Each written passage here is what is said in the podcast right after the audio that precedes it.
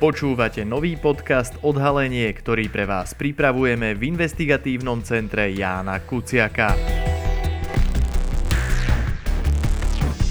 Vypočuť si v ňom môžete naše odhalenia, články, ale aj rozhovory. Dnes s Petrom Kapitánom o slovenskej schéme na pranie špinavých peňazí, DPHčkaroch a taškách plných hotovostí.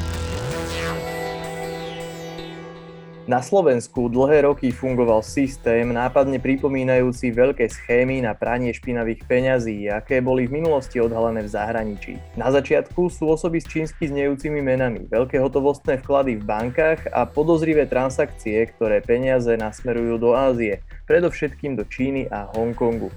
Svedkovia vypovedajúci vo významných kauzach tvrdia, že na konci sú tašky plné hotovosti, ktorá sa delí na Slovensku.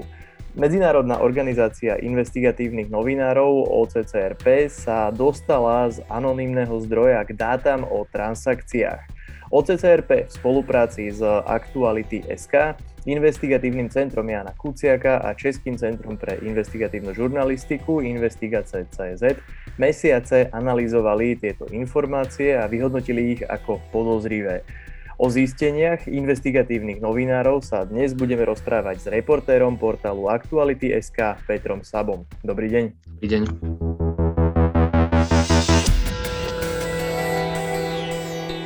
Tak Peter, v spolupráci s ďalšími kolegami sa vám podarilo odhaliť minimálne 116 miliónov eur, ktoré v hotovosti odišli zo Slovenska do Ázie.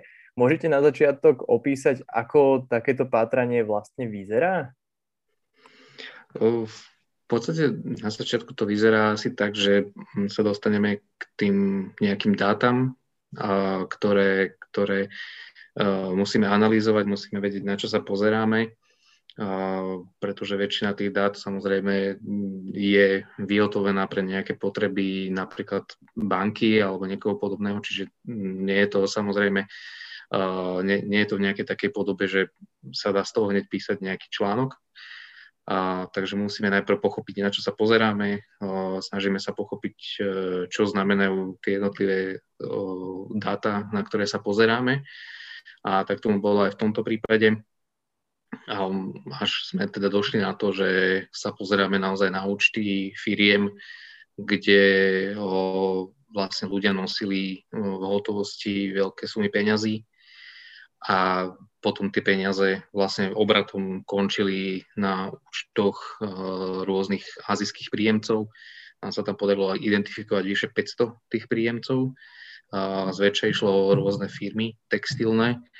Eh, takže v zase takto nejako to asi vyzerá, tak to nejako prebieha, že človek si vlastne tie dáta najprv musí úplne nejakú prejsť, pochopiť ich a potom môže začať robiť tú ako keby investigatívnu prácu eh, a zač- začne sa vlastne pozerať na to, že kto tam tie peniaze dáva, kam idú, eh, zistuje, ktoré firmy sú za tým a tak podobne. Čiže postupne sa to nabaluje, až to sa z toho dá vyskladať nejaký príbeh tie peniaze, alebo teda tie, tie transakcie a tie výpisy z účtov, tak si mám predstaviť tak ako môj bežný výpis z účtu, hej, že je to akože kolónka po kolónke, s konkrétnym číslom a dajme tomu, že s nejakým opisom transakcie, ktorý ale v tomto prípade chýbal. Tam boli len veľmi strohé informácie k tomu.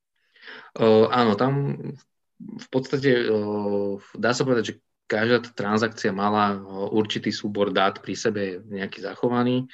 Uh, zjednodušene povedané, je tam nejaký dátum a čas, je tam nejaký opis tej transakcie z pohľadu ako keby banky, ale to bolo práve niečo, čo sme potrebovali rozkodovať, lebo to je to proste boli len nejaké písom, nejaké kódy, súzvuk, e, súzvuk znakov, e, ktorý najprv nám nič nehovoril. E, potom je tam nejaká informácia o pobočke, kde sa to deje.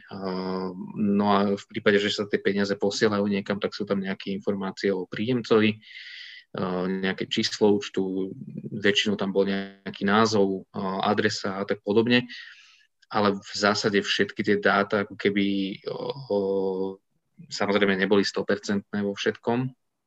A v prípade tých vkladov to bolo ešte vlastne menej tých dát. Hej. Tam uh, väčšinou figurovalo len meno a krátky popisok, že, že tržby alebo niečo podobné a tým pádom sme veľa informácií ako keby nemali. z tohto pohľadu, ale tak ide hlavne o to, že vieme, čo vlastne pozeráme sa na nejaký, keď, sa to, keď si to dá človek do toho kontextu celého. Hej, že zrazu vidíme ten sumár, že koľko to bolo peňazí, tak to už je uh, oveľa ako keby silnejšia informácia, ako keby sme vedeli o jednom vklade.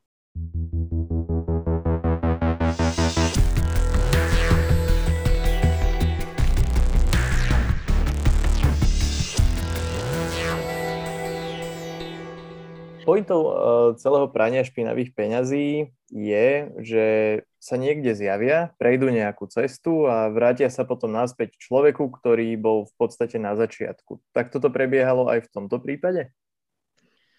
Tu nás si treba uvedomiť, že vlastne ako keby tu došlo k symbióze ako keby dvoch samostatne fungujúcich a, ilegálnych činov, keď to takto poviem zjednodušenie. A v podstate, tak ako to vypovedal aj ten Michal Suchoba, podnikateľ,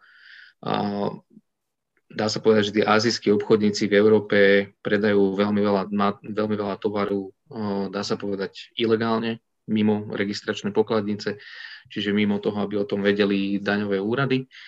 Ale to spôsobuje taký dosť veľký problém a to je to, že, mať, že tí obchodníci majú veľmi veľa peňazí v hotovosti. No a o, samozrejme, oni tú hotovosť potrebujú nejak dostať naspäť do tej Číny, kde za ňu proste potrebujú nakúpiť nový tovar. A to asi nie je úplne realistické riešiť to, že sa tie peniaze budú posielať fyzicky, tá hotovosť. Samozrejme aj fyzicky tú hotovosť zložiť niekde v Číne, asi eura by nebolo úplne jednoduché.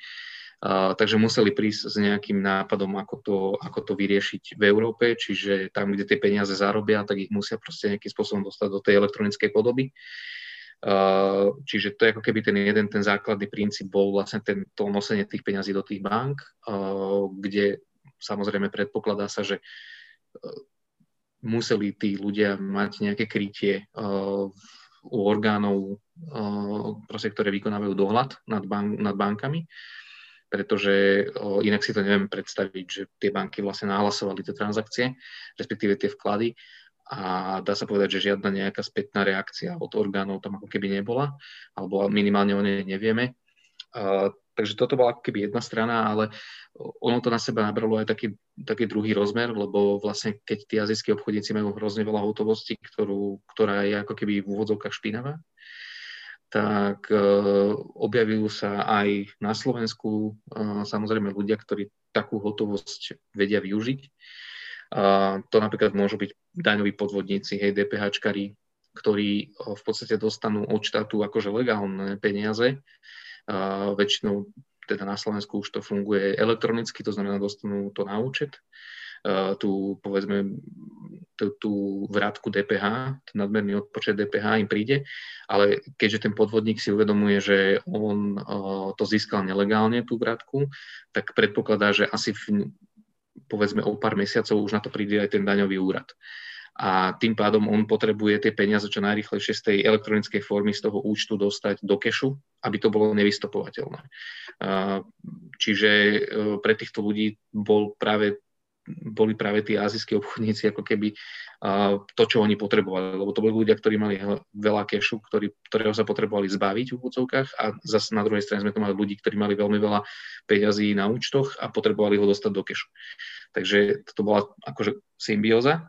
Ako sa tie peniaze vlastne ako keby vrátili naspäť na Slovensko? Môžeme sa odraziť do Františka Boma, lebo tento mm. vypovedal celé.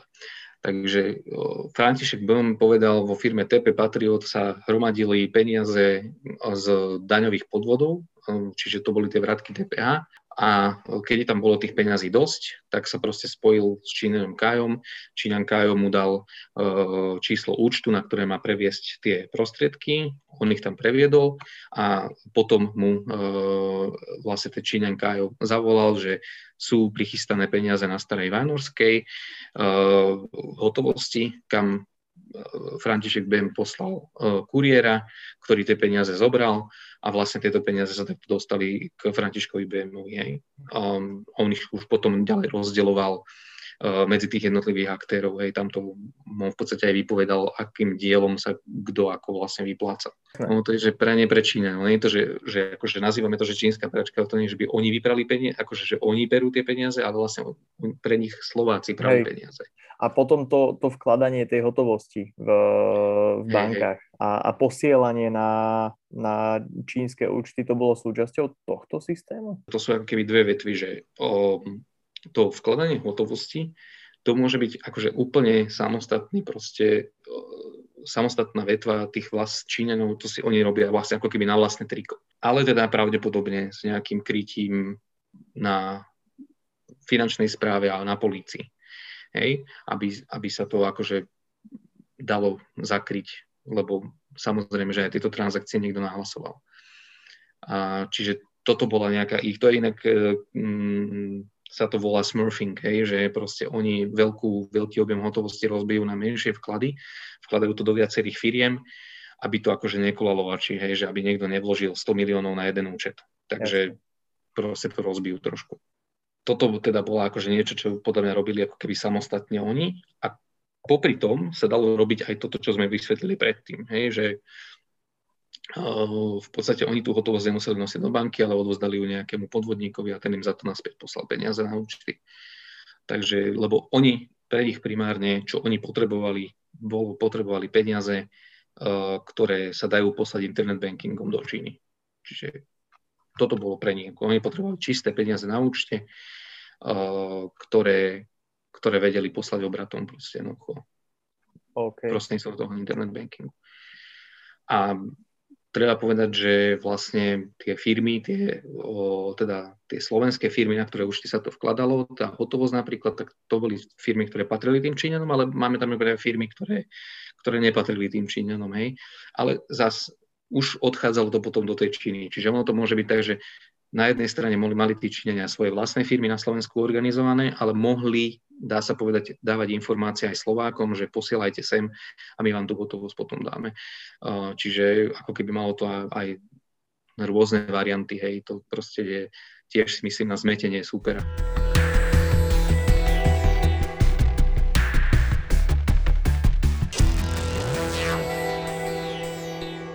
Je pravdepodobné, alebo teda je možné, že tí Azíčania, ktorí figurovali v celom tomto systéme, lebo ono to teda malo byť tak, že, že vlastne človek zjavne pochádzajúci z Ázie prišiel niekam do banky, vložil tam peniaze, tie peniaze potom odišli.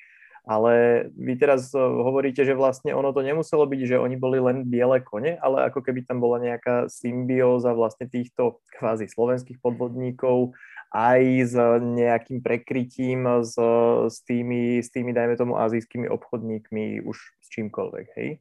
Správne? Áno, v podstate ten, e, dá sa povedať, že mm, zmapovali sme svojím spôsobom to, že existovalo viacej druhov, ako sa dostať k tomu, k, k, k tomu, aby ten azijský obchodník mal na účte, dá sa povedať, v úvodzovkách čisté peniaze, ktoré mohol posielať do, do tej Ázie naspäť a to bola práve tá jedna cesta, bolo teda to vkladanie na, na, priamo na účet v bankách e, a to teda pravdepodobne s nejakým krytím.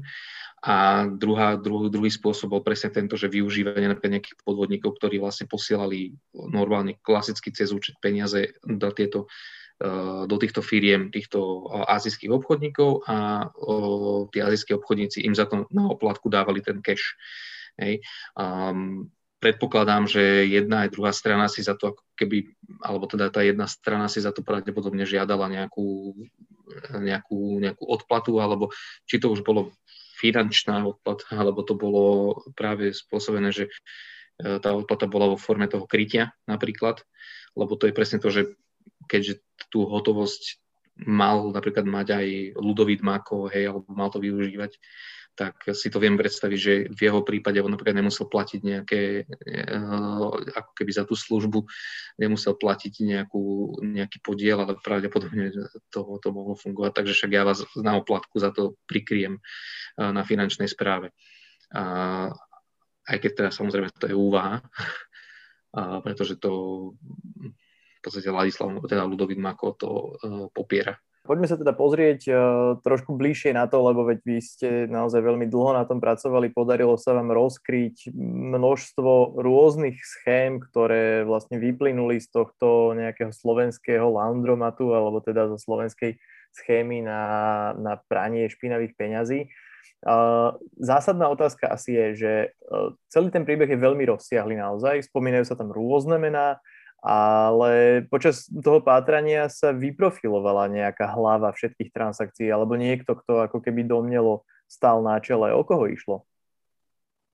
No, ja práve že nemyslím, že by sa by tam vyprofilovala nejaká hlava, lebo uh, mne to skôr uh, ako keby taký hlavný, tak, také pojivko tam bol ten, ten azijský obchodník Kajo, ktoré, cez ktorého ako keby, ktorý ako keby mohol manažovať tie, tie transakcie, ale mm, samozrejme to je, to je jedno meno, ktoré, e, ktoré bolo spomínané aj v nejakých výpovediach, ale v zásade nedá sa povedať, že on by bol hlava. Hej? On, aspoň z môjho nejakého pocitu, to mohol byť človek, ktorý len vlastne mohol byť spojkou medzi nejakým tým čínskym laundromatom, alebo ako by som to nazval, a, a vlastne Slovenskom, hej, lebo o, to je vlastne tá druhá stránka veci, že tie firmy, ktoré boli, tie azijské firmy, na ktoré odchádzali tie peniaze, tak tie neboli použité len pri týchto našich zisteniach, ale nám sa podarilo zistiť práve vďaka OCCRP, že tie isté účty alebo tie isté firmy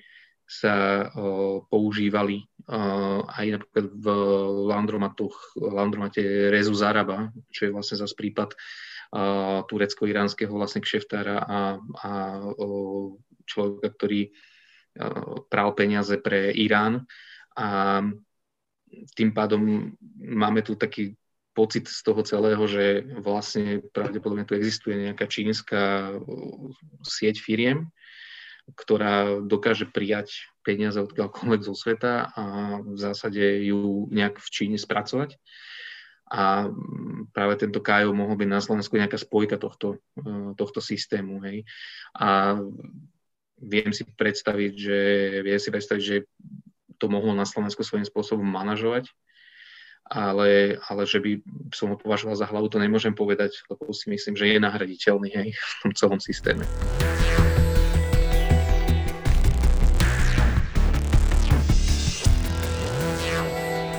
Čiže vo svojej podstate tam je viacero nejakých okruhov alebo viacero schém, ktoré, ktoré môžu síce spolu súvisieť, ale vlastne len tým, že dajme tomu tie peniaze odtiaľ to idú do Ázie, ale tí ľudia medzi sebou sa nepoznali, hej? Tak to môže byť, že oni sa medzi sebou vlastne nepoznali. Ja to vnímam skôr tak, že proste existuje tu nejaký globálny systém na príjmanie peňazí o, pochybného pôvodu pochybného pôvodu do, do Číny alebo do Ázie. A my sa pozeráme na to, že aj na Slovensku mal nejakých zákazníkov hej, alebo klientov.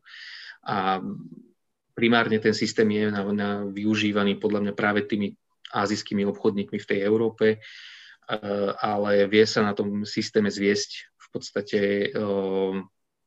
ktokoľvek či už to využije práve na to, aby získal tú hotovosť, ktorú tí azijskí obchodníci majú, alebo teoreticky to môže byť aj na to, že sa nejakým spôsobom to využíva inak, aj keď to už sú samozrejme domnienky, ale uh, myslím si, že takto nejako to, to môžeme keby zaramcovať, že proste aj Slovensko je súčasťou nejakého, nejakého globálneho systému. Vám sa počas e, toho opatrenia ale podarilo prísť na konkrétne mená a konkrétne firmy, ktoré v tom celom systéme boli zapojené a boli to teda slovenské firmy a veľmi, veľmi zaujímavé slovenské mená.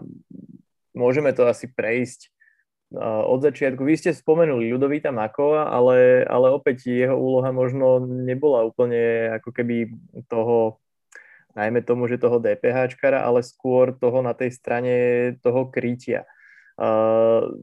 Za všetko môžeme spomenúť e, napríklad Dušana Kemenyho, ktorý sa objavuje v rôznych súvislostiach a vlastne aj jeho história je, je zaujímavá. Potom e, tam boli rôzne ďalšie postavy zo, zo Slovenskej informačnej služby. E, čiže, čiže možno, možno vás, vás tam niečo nie že prekvapilo, ale ani, ani potešilo. Ale viem, že vy ste sa dlhodobo venovali kauze slovenský Texasania. Aj tých ste tam napríklad objavili. Bolo to niečo, čo ste čakali?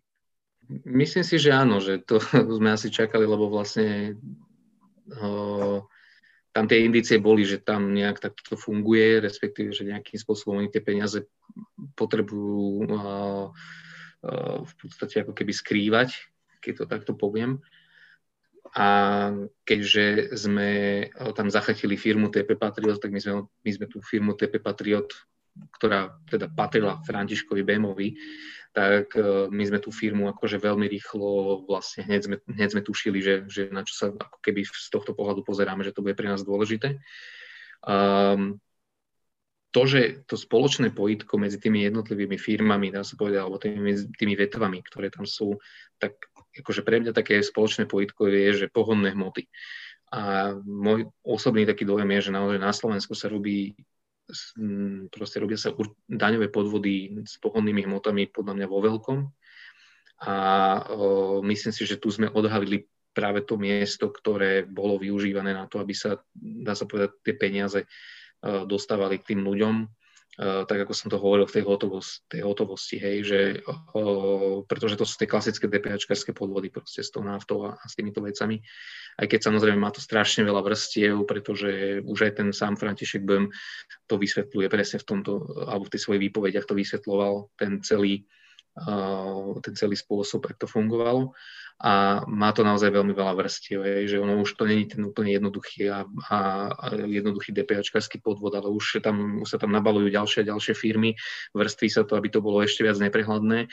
A na konci sa to vlastne zaklincováva presne tým, že, že niekde sa v nejakej firme sa nakumulujú peniaze a, a potom sa nakoniec tie peniaze v podstate vyberú v hotovosti ešte z nejakého takéhoto systému takže tým sa to ešte viacej zneprehľadňuje a je to vlastne prakticky nedohľadateľné z tej druhej strany potom.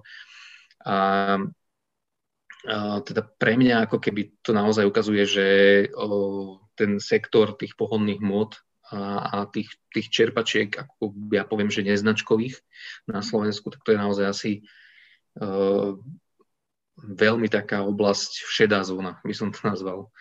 A, pretože to naozaj vyzerá, že, že sa tam tak, ako ste povedali, proste Dušan Kemeny, to je človek, ktorý, ktorého vlastne mapujeme, že okolo tých pohonných mód, tých podvodov sa pohybuje proste od 2000 rokov, hej, a, a prakticky najprv to bolo v Česku, potom sa to objavuje tu na Slovensku, hej, s tými firmami.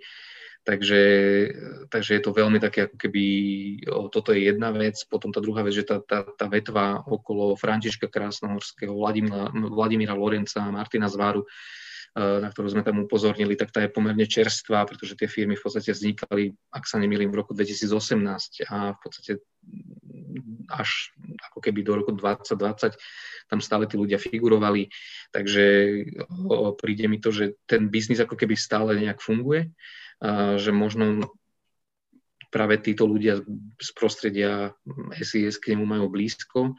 Konec koncov také indície sú aj od rôznych zdrojov, že proste ten, ten, tento biznis pre proste SIS fungoval nejakým spôsobom, alebo ľudia okolo sa točili. A prišlo mi to, že príde mi to, že naozaj dlhodobo to tak funguje a dlhodobo sa s tým nič nerobí a dlhodobo jednoducho pravdepodobne aj tieto tieto systémy fungovali, boli nastavené tak, aby, aby jednoducho to bolo nastavené k spokojnosti tých ľudí, ktorí ten, ten systému, z tých systémov fungovali a naozaj to tak vyzerá, že presne tu sa to, ukazí, že ten objem peňazí, to, to sú kvanta peňazí, proste, ktoré tam museli prejsť a, a v podstate nepočuli sme o tomto nejakým spôsobom nikde žiadne nejaké veľké policajné razie alebo niečo podobné. Až vlastne e, naozaj aj, aj ten slovenský Texas, my sme o tom písali od roku 2018 a dá sa povedať, že aj keď to policia nejakým spôsobom vyšetrovala, tak, tak videli sme, že tí ľudia sa snažili si uh, zabezpečovať cez MAKO a práve tu ako keby, že dobre, tak znesú nám uvinenie, ale nebude to razia, hej, dojde, dojde nám to poštou a potom sa to nejak, nejak, nejak sa to uprace. Hej. A toto je presne to, že, že jednoducho nebyť, dá sa povedať, nejakého zlomu aj v tých bezpečnostných zložkách a polícii a takto podobne, tak v zásade asi nikdy neprídeme na to, ako si títo ľudia sa snažili kupovať nejakú, nejaké, nejaké lepšie zaobchádzanie. A ja predpokladám, že to veľmi podobne fungovalo aj v tých ostatných uh, vetvách tohto takéhoto uh, biznisu.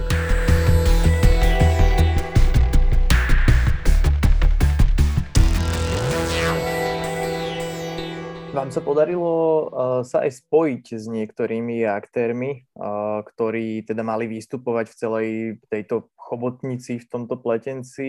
Čo ste sa dozvedeli zaujímavé? Uh, um, zaujímavé. Myslím si, že ozvali sa nám niektorí ľudia na otázky, ktorých by som to nečakal, že sa ozvú, uh, ale že by povedali niečo zaujímavé, tak si nemyslím. Um, skôr, uh, skôr veľmi zaujímavé bolo to hľadanie toho, toho, toho Aziata Kája, uh, pretože to sme vlastne sa museli vybrať osobne za ním a teda tam sme mali takú zaujímavú scénku, že teda otvorila nám pravdepodobne jeho partnerka, ako sme potom vlastne totožnili ju prostredníctvom sociálnych sietí a teda ona nám tvrdila, že ona ho nepozná najprv, potom, že, že on tam býval, ale už tam nebýva, a potom, že uh, je na dovolenke a nakoniec nám povedala, že však ráno tu bol. A, takže postupne sme sa ako keby k tomu prepracovali, ale, ale v zásade nedozvedeli sme sa nič, nič podstatné. Uh, dá sa povedať, že myslím si, že tí ľudia sú není ochotní ako keby nejak samozrejme sa k tomu priznať pred nami. Uh, ale, ale akože všetci, dá sa povedať, tí, ktorí odpovedali na tie otázky, tak svorne tvrdia, že oni, keď boli v tých firmách, tak samozrejme tie daňové dlhy tam neboli, všetko bolo v poriadku. Ale zase na druhej strane to je presne to isté, čo opísal v tej výpovedi František Bem, že jednoducho tie veci sa nedejú vtedy, keď tam figuruje ten človek, ale on teda začnú nabiehať vlastne až potom, keď sa to dostane, prepíseš sa to na nejakého bieleho koňa, hej on sa začne diať až vtedy, pretože to inak samozrejme nedáva zmysel. Nebude niekto figurovať vo firme, aby, tam, aby, aby za sebou niesol tú zodpovednosť, že on tam spravil tie dlhy a podobné veci, ale proste urobí to chytro, hej. urobí to šikovne a tým pádom, že niektoré veci na tom daňovom úrade chvíľu to trvá, kým sa tam vyrúbia tie dlhy a tak podobne, tak vlastne je tam ten nejaký časový buffer, ktorý, ktorý tí ľudia podľa mňa takto využívajú. Takže oni sa, oni sa potom akože tvária, že však my s tým nič nemáme, lebo my keď sme tam boli, tak sa všetko platilo. Ale už možno nepovedia, že oni boli tí poslední, ktorí tam dali napríklad tú, tú žiadosť na, na, na odmerný do, odpočet, teda nadrozberný odpočet DPH. Hej. A takto nejako to asi môže, môže fungovať. No. Veď oni sa, oni sa stále dorubujú predsa tie, tie peniaze a tie dane, len to je asi presne tá otázka, že teraz, keď je to všetko prepísané na tých známych uh, bielých koní v Maďarsku, ktorých používal aj Marian Kočner a tak ďalej a tak ďalej, že to sú tiež ľudia s uh, dobrou históriou v úvodzovkách na Slovensku, tak eh, tá akože prinavrátiteľnosť tých peňazí alebo nejaká vymožiteľnosť tam je asi, tam je mizivá šanca, že sa to no, Je to, to je proste eh, je to, to je naša dlhodobá téma, keď sa snažíme zistiť vlastne aj od eh, finančnej správy a teda od daniarov, že ako vlastne tie dlhy končia, tak veľmi sa tomu bránia nám to povedať na rovinu, ale my si myslíme, že veľké percento tých dlhov proste končí tak, že jednoducho ich prepíšu Eh, proste to finančné riaditeľstvo alebo finančná správa prepíše tie dlhy na Slovenskú konsolidačnú, eh, čo je v podstate nejaká, nejaké odkladisko dlhov štátnych, tak proste jednoducho tam sa, tam sa tie dlhy akumulujú a presne tak, ako ste povedali, jednoducho nikto ich nikdy nevymôže. A naozaj tu hovoríme o dlhoch, ktoré môžu byť rádovo v miliónoch. A a aj z tých nejakých stretnutí s nejakými ľuďmi, napríklad, ktorí pracujú alebo pracovali na finančnej správe, tak hovoria, áno, je to proste tak už. Jednoducho je zbytočné naháňať firmu, uh, kde je nejaký biely kôň, lebo to už nemá význam, lebo človek sa do toho len zamotá, aby, aby, aby ho sa snažil nájsť a, a podobné veci, ale uh, oni už niektorí ľudia hovoria, že to už zbytočné aj vôbec uh, vyrubovať tie daňové kontroly a tie daňové dlhy takýmto firmám lebo vlastne tam to aj to je ďalší, ďalší aspekt toho, že tam sa využívajú tie štandardné postupy, že keď sa prepisuje firma, tak sa zrazu stráti to účtovníctvo. Hej. Mm. Tak a e, to je zase ďalší problém, že oni už aj keď začnú tú napríklad daňovú kontrolu v tej firme, tak za prvé oni keď toho človeka ani nevedia nájsť, tak oni nevedia vidieť to detailné účtovníctvo a tým pádom aj napríklad to vyrúbenie toho daňového dlhu potom e, môže byť, e, vychádza len z nejakých predpokladov.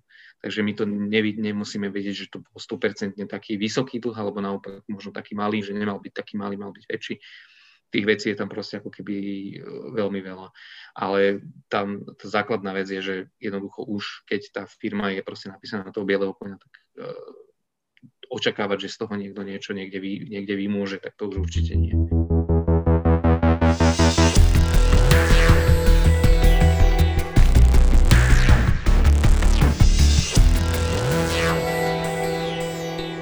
Ak sa vrátime ešte k tej samotnej schéme toho prania špinavých peňazí. Banky majú povinnosť podozrivé transakcie hlásiť. Do veľkej miery to aj robili. To nebolo, nebolo to tak, že by banky zanedbali svoju povinnosť, ale potom sa ako keby nič nedialo správne, že to nejako vyšlo dostratená. Kto to mal riešiť a prečo to nikto neriešil? No, e, zo zákona v podstate oni majú nahlasovať tieto neobvyklé obchodné operácie o, e, vlastne spravodajskej jednotke finančnej policie, čo teda aspoň z našich skúseností tie banky robia, lebo vlastne nena, prípadne nenahlasovaním riskujú stratu bankovej licencie. Takže, takže vlastne v tomto sú, podľa mňa tie banky sú väčšinou ako keby zodpovedné ale teda potom už je pre nás ako keby záhada zistiť, čo sa s tým deje na tej spravodajskej jednotke. Tam si treba povedať, že vlastne to viedol v minulosti Bernard Slobodník, ktorý je dnes v tej partii ako keby kajúcnikov, čiže on aj priznáva, že dostával nejaké inštrukcie od nejakých ľudí v úvodzovkách nad ním v tej skupine uh, okolo Norberta Bodora, hej, uh, aby, aby proste niečo zametal a tak podobne. Či to bolo aj v týchto prípadoch, to zatiaľ nevieme. Uh, dúfajme, že ho policia vypočuje k týmto veciam.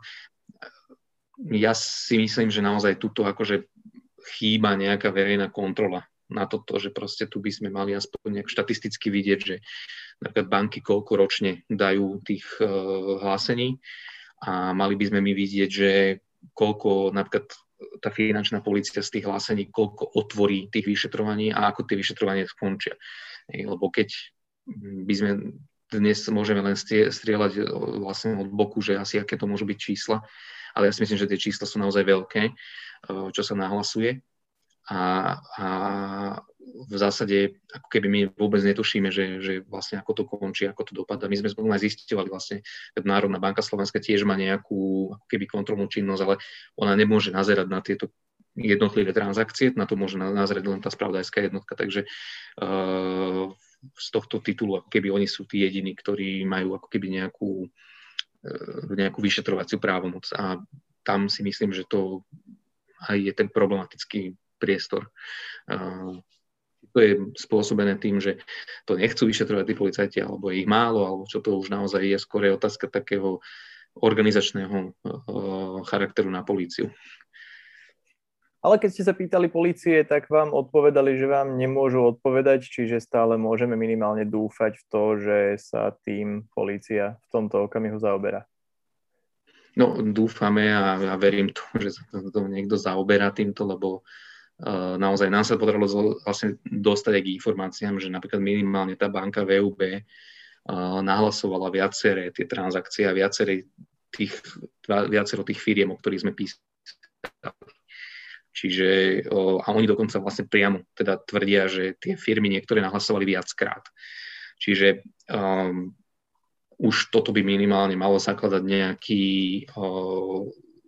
nejaký dôvod na to, aby sa policia na to pozrela. Pretože viem si predstaviť, že jeden, dvakrát to môže byť naozaj náhoda, ale pokiaľ tam vidíme, že tie hlásenia mohli byť dokonca niekoľko rokov od seba, to znamená, že tá firma mohla takto fungovať viac ako pár mesiacov, tak to už naozaj je na, na pováženie, že či či by tam naozaj policia nemala akože vykonávať nejaký väčší dozor na toto. O zisteniach investigatívnych novinárov, ktoré sa týkajú slovenskej alebo čínsko-slovenskej práčky špinavých peňazí, sme sa dnes rozprávali s reportérom portálu Aktuality.sk Petrom Sabom. Ďakujem, dovidenia.